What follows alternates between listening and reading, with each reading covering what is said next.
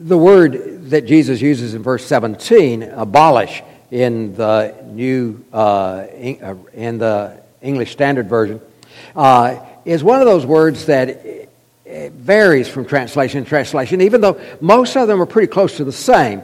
De- abolish, destroy. Uh, the, uh, uh, the literal Greek, uh, as you look at the etymology of the word, is lay down or throw down, put down. Uh, and it can have different meanings depending on how it's found in the sentence. Uh, it's actually even used for provide lodging so that a person has a place to lay down. Uh, but uh, there's not an awful lot of variance in the way that it's translated in Scripture. I, I went through uh, different translations this last week, and I found demolish and abolish or destroy are the primary ways that it's translated. Even though it uh, uh, can be, I found it translated undo, set aside, loose. Uh, the Young's literal translation has uh, put there throw down. Uh, it's not uncommon for a word to have different meanings. We understand that. We use words all the time that have different meanings, and we understand what is meant by the context of the sentence. Uh, like break, it can mean to damage something, or it can mean to have a timeout, uh, to uh, stop an activity for a while, uh, or arose. Uh, that can be a flower, or it can be to stand up uh, or even come back to life. Uh, a pitcher. Well, that's the guy that throws the baseball. Or it could be something that you fill with water or baseballs. Uh, we understand what it means by the context. If we use that, it would be really odd to be filling up a pitcher that's on the pitcher's mount with water uh, it, it doesn't make sense. So we understand from the context what words mean. Uh, there are quotations uh, from this epistle, uh, there are quotations in the epistles that seem to contradict what Jesus says here. He says, I will not destroy the law or abolish the law. But we read other uh, Matthew 17 or 5 verse 17, do not think that I came to abolish the law or the prophets. I've not come to abolish them but to fulfill them. For truly I say to you, even uh, uh, until heaven and earth pass away, not an iota or a dot will pass from the law until all is accomplished. Therefore, whoever relaxes one of the least of these commandments and teaches others to do the same will be called the least in the kingdom of heaven. But whoever does them and teaches them will be called great in the kingdom of heaven. Sounds like Jesus says, keep the law, do all of these things. But then there are quotations in the epistles that, that seem to be saying the uh, exact opposite. Paul says that Jesus abolished the law. Uh, Ephesians chapter 2 verse 15 by abolishing in his flesh the enmity that uh, which is the law of the commandments contained in ordinances so that in himself he might make the two into one new man, that is, Jew and Gentile, into one new race, thus establishing peace, and might reconcile them both into one body to God through the cross, by it having uh, put to death the enmity. Or the Hebrew writer makes the same point, and in fact, uh, very strongly saying that Jesus did away with the first law to establish the second and that he couldn't establish the second, this covenant with him, without doing away with the old. Hebrews 10, verse 9. Then he had to behold, I have come to do your will. He abolishes the first in order to establish the second. Now, historically, we say Jesus fulfilled the law, keeping the law, uh, and not destroyed it. And by that we mean that, well, like a contract, he met all of the requirements, and so it's not di- uh, binding anymore because uh, it's been accomplished. We, sometimes we'll liken it to a, a contract or, or a bank note. We got that note, and when it's paid off, we didn't abolish it, we fulfilled it. We paid it full, and we say, well, Jesus paid in full our debt uh, making the ultimate sacrifice for sin of humankind. And so now all of the requirements are met, the debt's been paid, and it's not in force anymore, even though the document might still be there. It's not in force anymore because it's been paid. But I think Jesus might have had something else in mind. He's been giving a new way of living before God. Not necessarily a new, but a renewed way of living before God. He's talking, well, we read the Beatitudes, we spent several months in the Beatitudes uh, about these who, uh, the way a child of God lives. And last week, Kyle talked about being the light of the uh, world or, or the salt of the earth, living acceptably before God. You see, the Pharisees had been accusing Jesus of breaking the law. Really, he hadn't been breaking the law at all, he had been breaking their traditions. They had all these traditions that fenced in the law of God. Uh, and Jesus had broken some of their traditions. He lived in a very non traditional life. But he didn't live in a life that broke, uh, uh, that broke the laws of God. You see, the Pharisees had built uh, a whole system of laws or, or traditions around the laws of God. Jesus tells his disciples that he had come to the earth not to throw down or disrespect the laws of God, but to keep them. And he did. He kept them without fault. He never sinned. He didn't keep the law, Pharisees' traditions. Notice in verse 20, he says, Your righteousness must exceed the righteousness of the Pharisees. You got to live better than they have. And then the rest of this chapter, he is redefining fulfillment of the laws of God. He says, This is what you've been heard, but this is what God intended. This is what real righteousness is. This is how you really should be keeping these laws of God. Not the way the Pharisees have taught you, but this is what God wants from you. People have always been changing the laws of God. The Pharisees weren't the first and definitely weren't the last.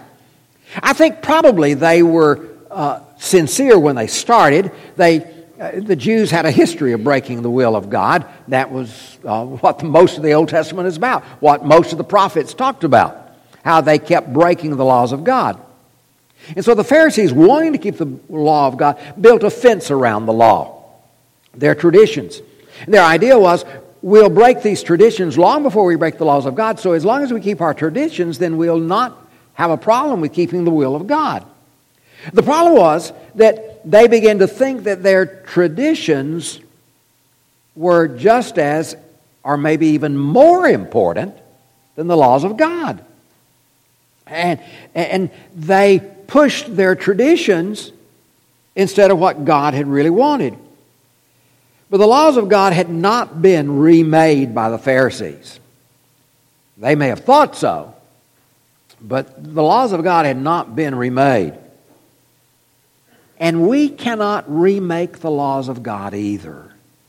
Sometimes we want to. We build traditions and, and we, we begin making up rules and regulations ourselves, thinking that they are just as important, but they're not. Uh, most of the time, however, today we're not trying to make them more restrictive. we're trying to make them less restrictive. Uh, uh, most of those messing with the laws of God today are going in the opposite direction. Uh, today's world denies God's morality and truth. They don't try to make it stricter. What God has called sin from the very beginning, and even still, people today are, well, they're saying it's an alternative lifestyle, or it's a choice, or it's personal freedom, or uh, it's my right. Uh, or it's really none of your business, so leave me alone.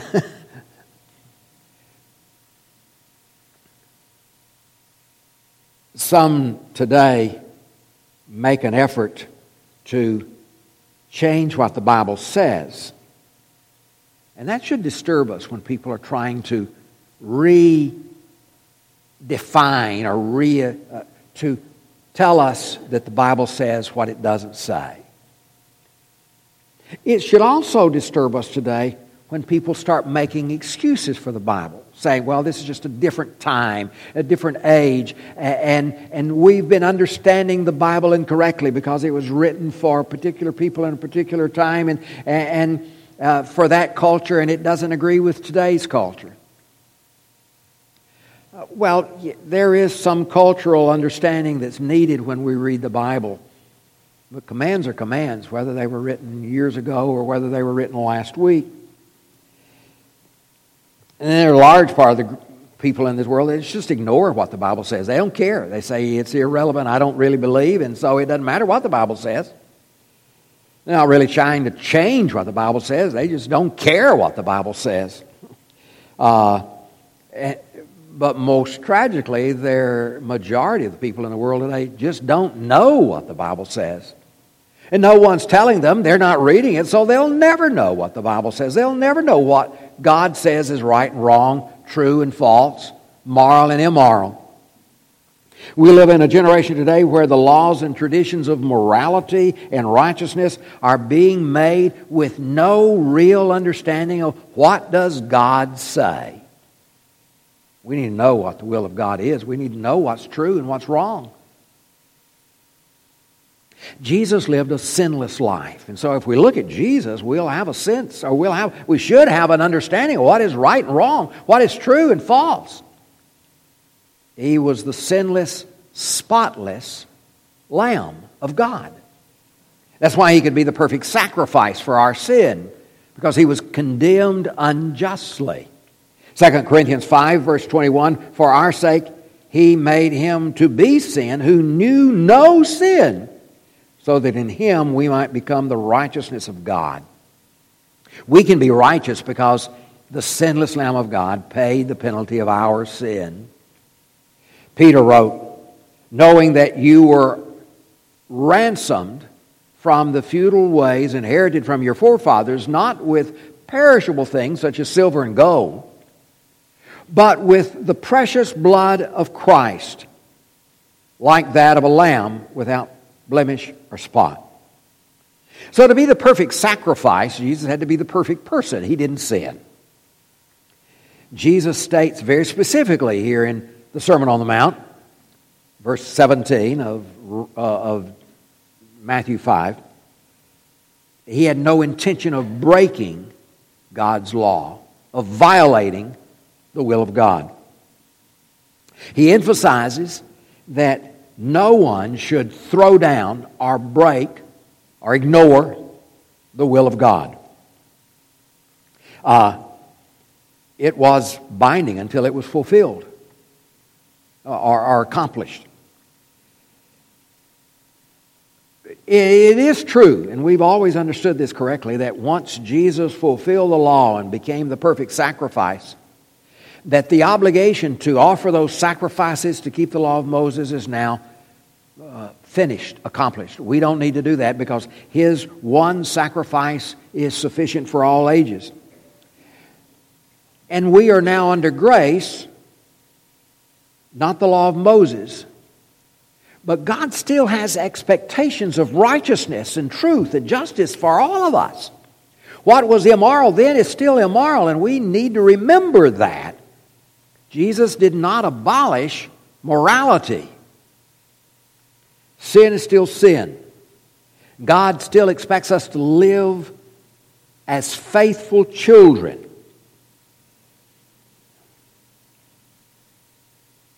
In the rest of the Sermon on the Mount, he talks about different things.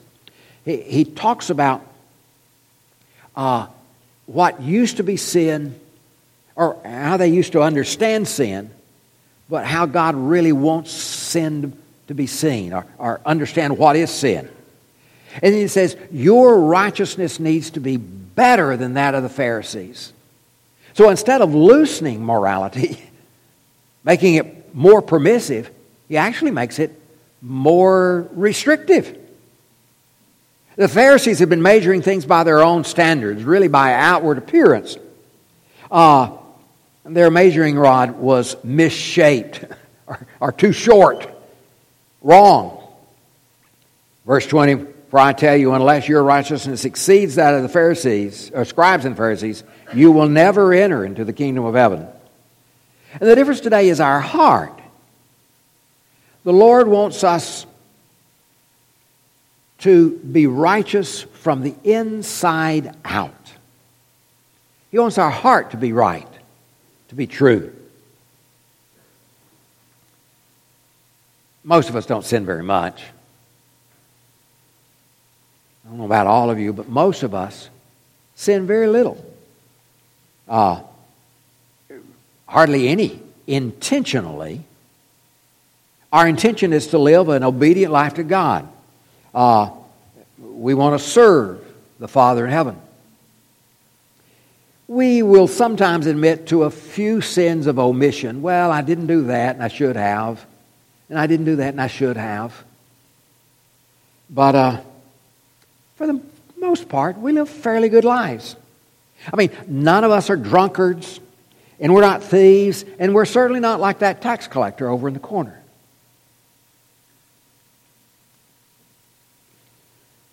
But the unfortunate truth is that when we do sin, and we do, it's hard for us to come back.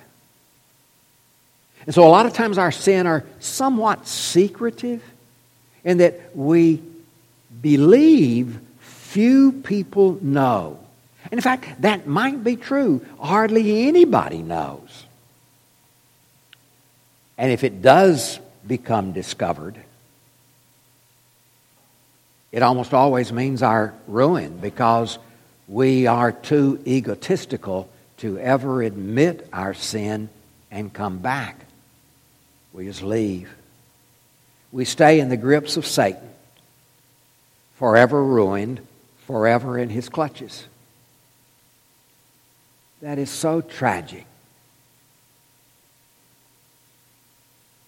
We need to hear the word of the Lord on righteousness. We need to be very, very careful.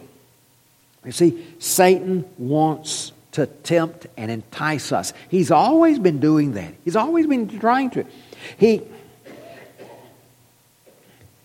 first of all, he, he tries to convince us that sin really isn't sin. Uh, or if it is sin, it's worth it. That's what he's done from the very beginning. That's how he tempted Eve. Re- remember, he told her, You're not really going to die.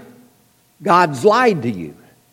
And he said, And it's really good. you ought to try it. It tastes so good. Genesis 3. And when the woman saw that the tree was good for food and that it was a delight to the eyes and that the tree was desirable to make one wise, she took from it and ate the fruit. She gave also to her husband with her, and he ate. Look at how pretty it is. It's going to make me wise. It's not going to kill me. Uh, and it looks so good. Jesus, uh, Satan tried the same thing with Jesus. There in the wilderness. Aren't you hungry? You've got the power. Turn these stones into to bread. Oh, you want to rule the world? I can give all the kingdoms of the world to you. All you have to do is worship me. Remember, God said that He wouldn't let any harm come to you. Jump off the, uh, the point of the temple here. Uh, the angels will catch you. Prove to yourself and everybody else you're the Son of God. Temptation, by the way, Jesus didn't fall to the temptation. He remembered the Word of God, and each time Satan tempted him, he said, It is written, You shall not tempt the Lord your God in vain. A man doesn't live by bread alone. I worship the Lord and Him only. But temptation lures us away from God. It begins by causing us to doubt God's Word. And it touches the innermost parts of us uh, of a desire to taste or a desire to hold or a desire to have. And even though we say we don't want to do it, we wind up doing it anyway. Paul realized that Romans 7, for we all know that the law is spiritual and But I am flesh, sold into the bondage of sin. For what I am doing, I do not understand. For I am not practicing what I would like to do, but I'm doing the very thing I hate. Sin captures us. We've got to be really careful not to get caught. And if we play with sin, sooner or later, we're going to get caught. Sin traps us and enslaves us. And if we get left in sin, well, we're going to die in sin. But still, most of us just don't seem willing to leave sin alone. We keep playing with sin, dabbling with sin. Uh, we can be free only in Jesus. I want us to understand that.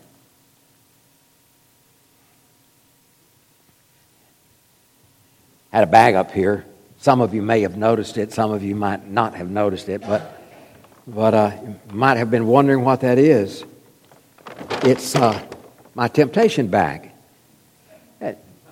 and you know there can be all kinds of things for each one of us in our temptation bag, and uh, and you know, well, you know there might be well a computer screen, or uh, a bottle our uh, uh, container pills, our pictures of some, uh, but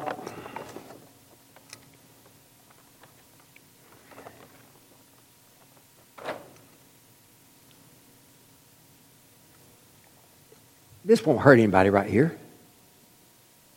You know, especially since it's not set. It can't hurt anybody, anything. It's just perfectly harmless. It, uh, you know, we can we can be around it, touch it, look at it. It's not going to hurt anybody. It's only going to hurt you if it gets set. You know.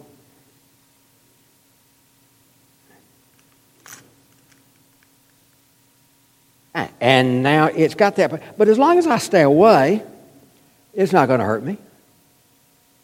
You know, it's there, but uh, uh, it's not going to hurt me.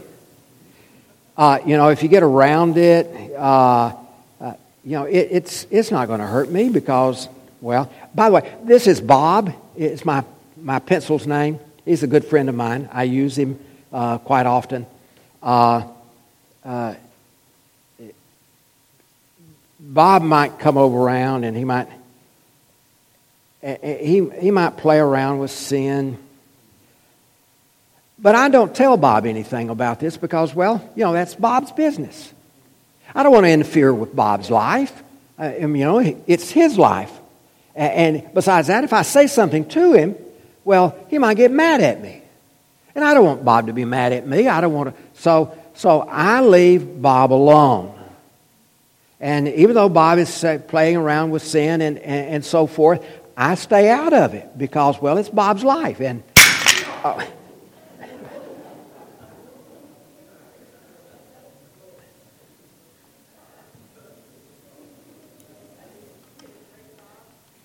Bob got broke because Bob played with temptation, and now sin has broken his life. And that happens every time we play with sin. But for whatever reason, we don't seem to get the message. Because after all, we're, we're here on Sunday morning. In fact, most of us were here last week. And we plan on being here next week. And we're not ever going to get caught or we're not ever going to be prob- uh, it's, it's just not going to be a problem for us because we know better. Hmm. There. I thought I broke the trap. But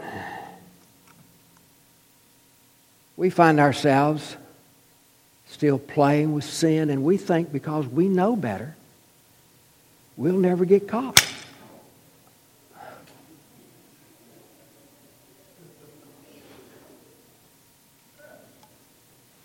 But every time we play with sin, we get caught by it. You can't play with temptation and expect to always escape without getting caught. Don't play with temptation. Don't play with sin.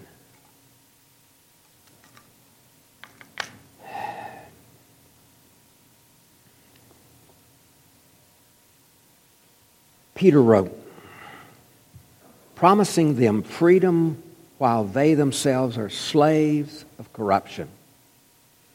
For by what a man is overcome, by this he is enslaved. For if after they have escaped the defilements of the world by the knowledge of the Lord and Savior Jesus Christ, they are again entangled in them and are overcome, the last state has become worse for them than the first. Don't play with sin. The tempter promises fun and freedom and joy, but he delivers slavery and destruction. When we get caught in sin, our life will be broken and destroyed. Every time I've done, not once has the spring missed my finger. And it won't miss yours either. Not if you play with sin.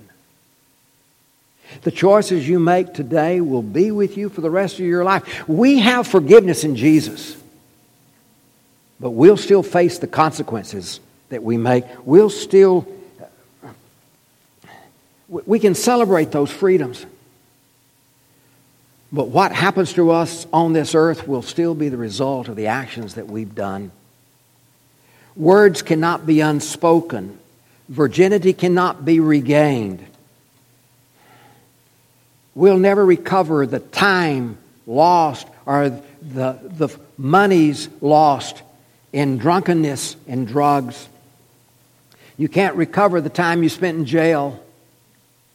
Broken relationships will probably never be restored when your past catches up with you. Make sure you can welcome your past with open arms because our past will catch up with every one of us. Our righteousness needs to be greater than that of the Pharisees. Our heart must be a spring of from God. It must be true. Jesus fulfilled the law. Remember, he lived without sin and he became the perfect sacrifice for us. The Hebrew writer said that when Jesus had offered for all time a, sacri- a single sacrifice for sins, he sat down at the right hand of God, waiting from that time until his enemies should be made a footstool for his feet. For by a single offering he has perfected all uh, for all time those who are being sanctified. Jesus can set you free from the spiritual consequences of your sin. He's offering salvation to all of us. If you need to respond this day, let me encourage you to respond to Jesus. Let me encourage you to remove the eternal consequences of your sin and be made righteous in Jesus. Become a child of God. Be baptized into His name for the remission of your sins. We encourage you to respond while we praise God in song.